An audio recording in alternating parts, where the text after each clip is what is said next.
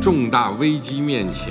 Bonjour, c'est Nicolas Poincaré. Bonjour, c'est Fabien Randrianarisoa. La Chine a passé l'épreuve du coronavirus. Ce n'est pas moi qui le dis, c'est Xi Jinping, le dirigeant du Parti communiste chinois.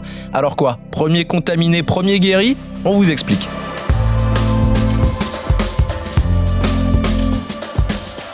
Vous vous souvenez de cet été ? En plein mois d'août, des milliers de Chinois entassés les uns sur les autres sans respect des gestes barrières pour une pool party à Wuhan, l'épicentre de la pandémie l'hiver dernier et où le masque n'est maintenant plus obligatoire.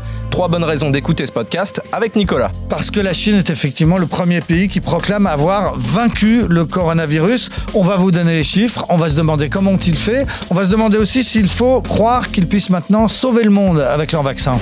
Expliquez-nous le monde. Un podcast R M C. Nicolas Poincaré. Fabien Randrianarisoa.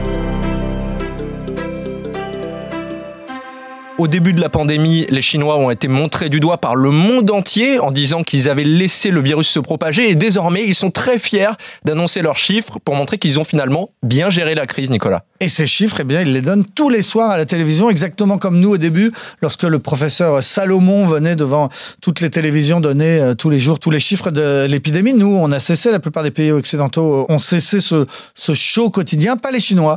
Les Chinois, sur euh, une grande chaîne nationale, tous les soirs, voient des médecins, des autorités sanitaires qui viennent donner les chiffres. Et pourtant, il n'y a pas grand-chose de nouveau à dire, puisque ces chiffres ne bougent plus. Le dernier mort du coronavirus en Chine, il remonte au mois de mai. Donc, tous les soirs, on vient de dire qu'il y a eu zéro mort, qu'il y a eu zéro nouvelle hospitalisation, zéro personne mise en réanimation. Il y a, sur un milliard quatre cents millions de Chinois, actuellement, trois personnes qui sont en réanimation officiellement pour le Covid. C'est donc absolument rien. Donc les chiffres qui sont donnés tous les soirs à la télévision, c'est uniquement les nouveaux cas. On tourne autour de huit, dix, douze par jour maximum. Et ce sont des cas importés. C'est-à-dire que ce sont des gens qui sont détectés positifs au coronavirus en descendant de l'avion, en arrivant en Chine. Le dernier cas de contamination interne en Chine remonte à maintenant euh, plusieurs mois. Les Chinois sont donc très très fiers de, de ces chiffres et ils ne se privent pas de les euh, comparer tous les soirs avec les chiffres de leur ennemi, l'Amérique. Et c'est vrai que c'est frappant. Quand ils annoncent zéro mort, les Américains annoncent deux cents, deux cent cinquante, trois cents morts par jour. Et les médias chinois sont naturellement particulièrement fiers de cette comparaison. Et le bras de fer entre la Chine et les États-Unis se poursuit en toute occasion, puisqu'il y a quelques jours, lors d'une cérémonie pour honorer les héros en première ligne à Pékin, le président chinois Xi Jinping a tenu un discours très critique contre Donald Trump. Écoutez. Aucun pays ne peut être en sécurité seul face à cette immense crise. L'unité et la coopération sont la seule voie possible pour le monde. Et les décisions égoïstes, les rejets de responsabilité sur autrui et toutes les actions qui ne font pas la différence entre le bien et le mal ne feront pas seulement des dommages à son propre peuple, mais répandront aussi le mal au reste du monde. À ce moment du podcast, vous êtes peut-être en train d'être sceptique concernant la validité des statistiques chinoises, alors qu'en réalité, il n'y a pas lieu de douter pour cette fois. C'est difficile de ne pas les croire, parce que quand on annonce zéro mort, il suffirait qu'il y en ait un quelque part, il y aurait un lanceur d'alerte qui dirait « on nous ment, il y a des morts ». Moi, je crois que c'est difficile de ne pas les croire. Il y a eu des mensonges, surtout des mensonges par omission, tout au début de la crise. On a dit que c'était un virus qui ne pouvait pas se transmettre d'homme à homme, alors que les Chinois savaient à ce moment-là que si, ça pouvait se transmettre d'homme à homme. Donc, les autorités peuvent mentir, c'est pas la question, mais souvent souvenez-vous, ces mensonges ont été dénoncés par des médecins chinois qui parfois l'ont payé très cher, mais ils ont été aussitôt dénoncés. Les mensonges chinois du mois de décembre et euh, janvier de, de l'année dernière ont été euh, dénoncés dans les jours qui ont suivi.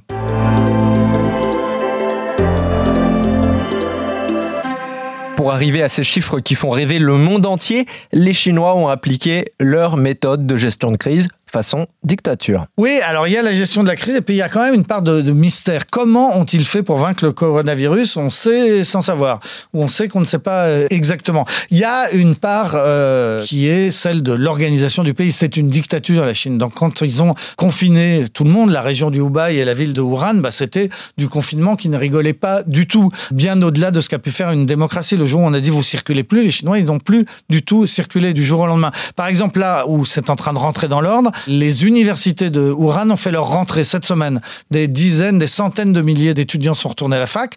Pour y retourner, ils ont tous dû présenter un test de négativité. Et puis, une fois qu'ils ont été dans leur campus, il y a une dizaine de gros campus dans cette ville, on leur a dit, vous sortez plus. Donc, effectivement, c'est retour à la normale, on a vaincu le virus, mais enfin, c'est quand même un pays qui est capable d'enfermer ses étudiants, ce qu'on ne ferait pas dans une démocratie. Autre exemple, bon, les transports, ils ont été complètement limités, aussi bien à l'intérieur de l'Empire que venant ou partant vers l'étranger. Quand les Chinois ont décidé que les étrangers n'allaient plus arriver comme ça, eh bien, les avions, depuis le mois de mars, n'avaient plus le droit de se poser à Pékin. Tous les avions qui venaient de l'étranger, de France par exemple, il y a trois vols en ce moment qui viennent de France tous les jours, eh ben, ils se posent dans une petite ville de province, les passagers sont débarqués, testés, isolés dans des chambres d'hôtel, et au bout de quelques jours, si tout va bien, s'ils sont testés négatifs, ils peuvent regagner Pékin. Et ça, ce sont des mesures qui ont été prises en Chine, et seulement en Chine. Les États-Unis n'avaient pas les, les moyens, pas le droit, pas la culture de mettre en place des choses de ce genre-là. Donc, première raison de leur victoire, bah, c'est leur dictature. Et puis, à part ça, il y a aussi une part de mystère. Quand je dis qu'on ne sait pas, bah, c'est qu'on ne sait pas, parce qu'en réalité, ce virus en Chine, il a touché une seule région, le Hubei, c'est soixante-dix millions d'habitants, sur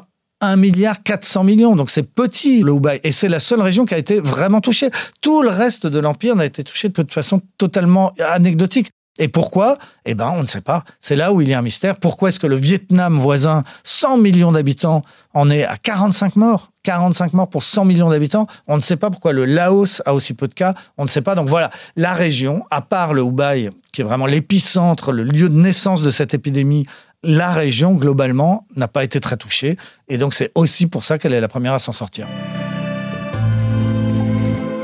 On dit que la situation est revenue à la normale, mais exactement comme dans Astérix et Obélix, il y a une petite province qui résiste encore et toujours, Nicolas, c'est le... C'est le Xinjiang, cette région donc euh, qui est tout au nord-ouest de la Chine, à la frontière du Kazakhstan. Le Xinjiang, je ne sais pas si vous vous souvenez, Fabien, mais on en avait beaucoup parlé. On avait fait tout un podcast sur cette région parce que c'est la région des Ouïghours, la population musulmane opprimée. On a beaucoup parlé des camps, des vastes camps dans lesquels sont emprisonnés, on estime, jusqu'à un million de Ouïghours. Il y a eu une politique de stérilisation forcée des femmes qui a fait énormément de bruit. Bref, cette région qui est traditionnellement opprimée, elle est aussi la dernière à être en ce moment confinée. Pourquoi ? Parce qu'il y a eu trois cent quatre-vingts cas, c'est-à-dire extrêmement peu depuis le début de l'épidémie. Hein. Mais ça suffit pour les autorités chinoises à déclarer que l'épidémie sévit encore là-bas. Et donc, le confinement est total. Interdiction absolue de voyager d'un village à un autre, de la capitale Ürümqi vers la province, de la province vers la capitale. Ça dure depuis six semaines maintenant. Les magasins sont fermés, les marchés sont fermés, plus rien ne marche. La région est au ralenti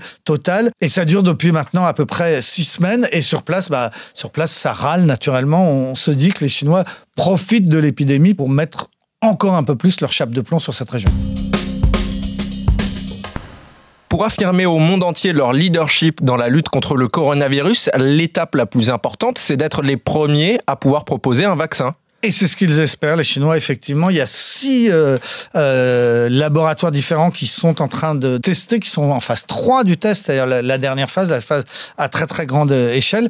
Les Russes prétendent qu'ils seront les premiers, mais les Chinois n'ont pas dit leur dernier mot. Et, et cette semaine, à la foire internationale euh, commerciale de, de Pékin, eh bien, il y a deux labos qui ont présenté déjà les petites boîtes avec le logo, euh, le packaging de ce futur vaccin, les petites boîtes bleues en l'occurrence. Alors, ils ne sont pas encore tout à fait prêts, ils ne sont pas en vente, mais un des deux labos qui s'appelle Sinovac affirme qu'avant la fin de l'année, avant euh, Noël, la commercialisation sera faite. Ils ont une usine qui vient d'être inaugurée, qui est capable d'en produire trois cents millions de doses par an. Ça ne suffira pas, mais euh, il y aura d'autres usines. Et enfin bref, les Chinois pensent que d'ici quelques mois maintenant, ils seront capables de donner le vaccin. Alors pour Xi Jinping, le président chinois, ce serait un, un triomphe. Il a déjà dit que ce vaccin chinois serait mis à la disposition des pays en voie de développement, des pays les, les, les plus pauvres. Euh, il sera vendu quand même assez cher, hein. On parle de cent vingt-quatre euros la dose, pour ceux qui peuvent le payer, pour les Occidentaux, si on veut l'acheter aux Chinois. Mais par contre, la Chine, effectivement, va triompher et va, elle l'espère en tout cas, avec ce vaccin, sauver le monde et l'offrir euh, à l'humanité tout entière.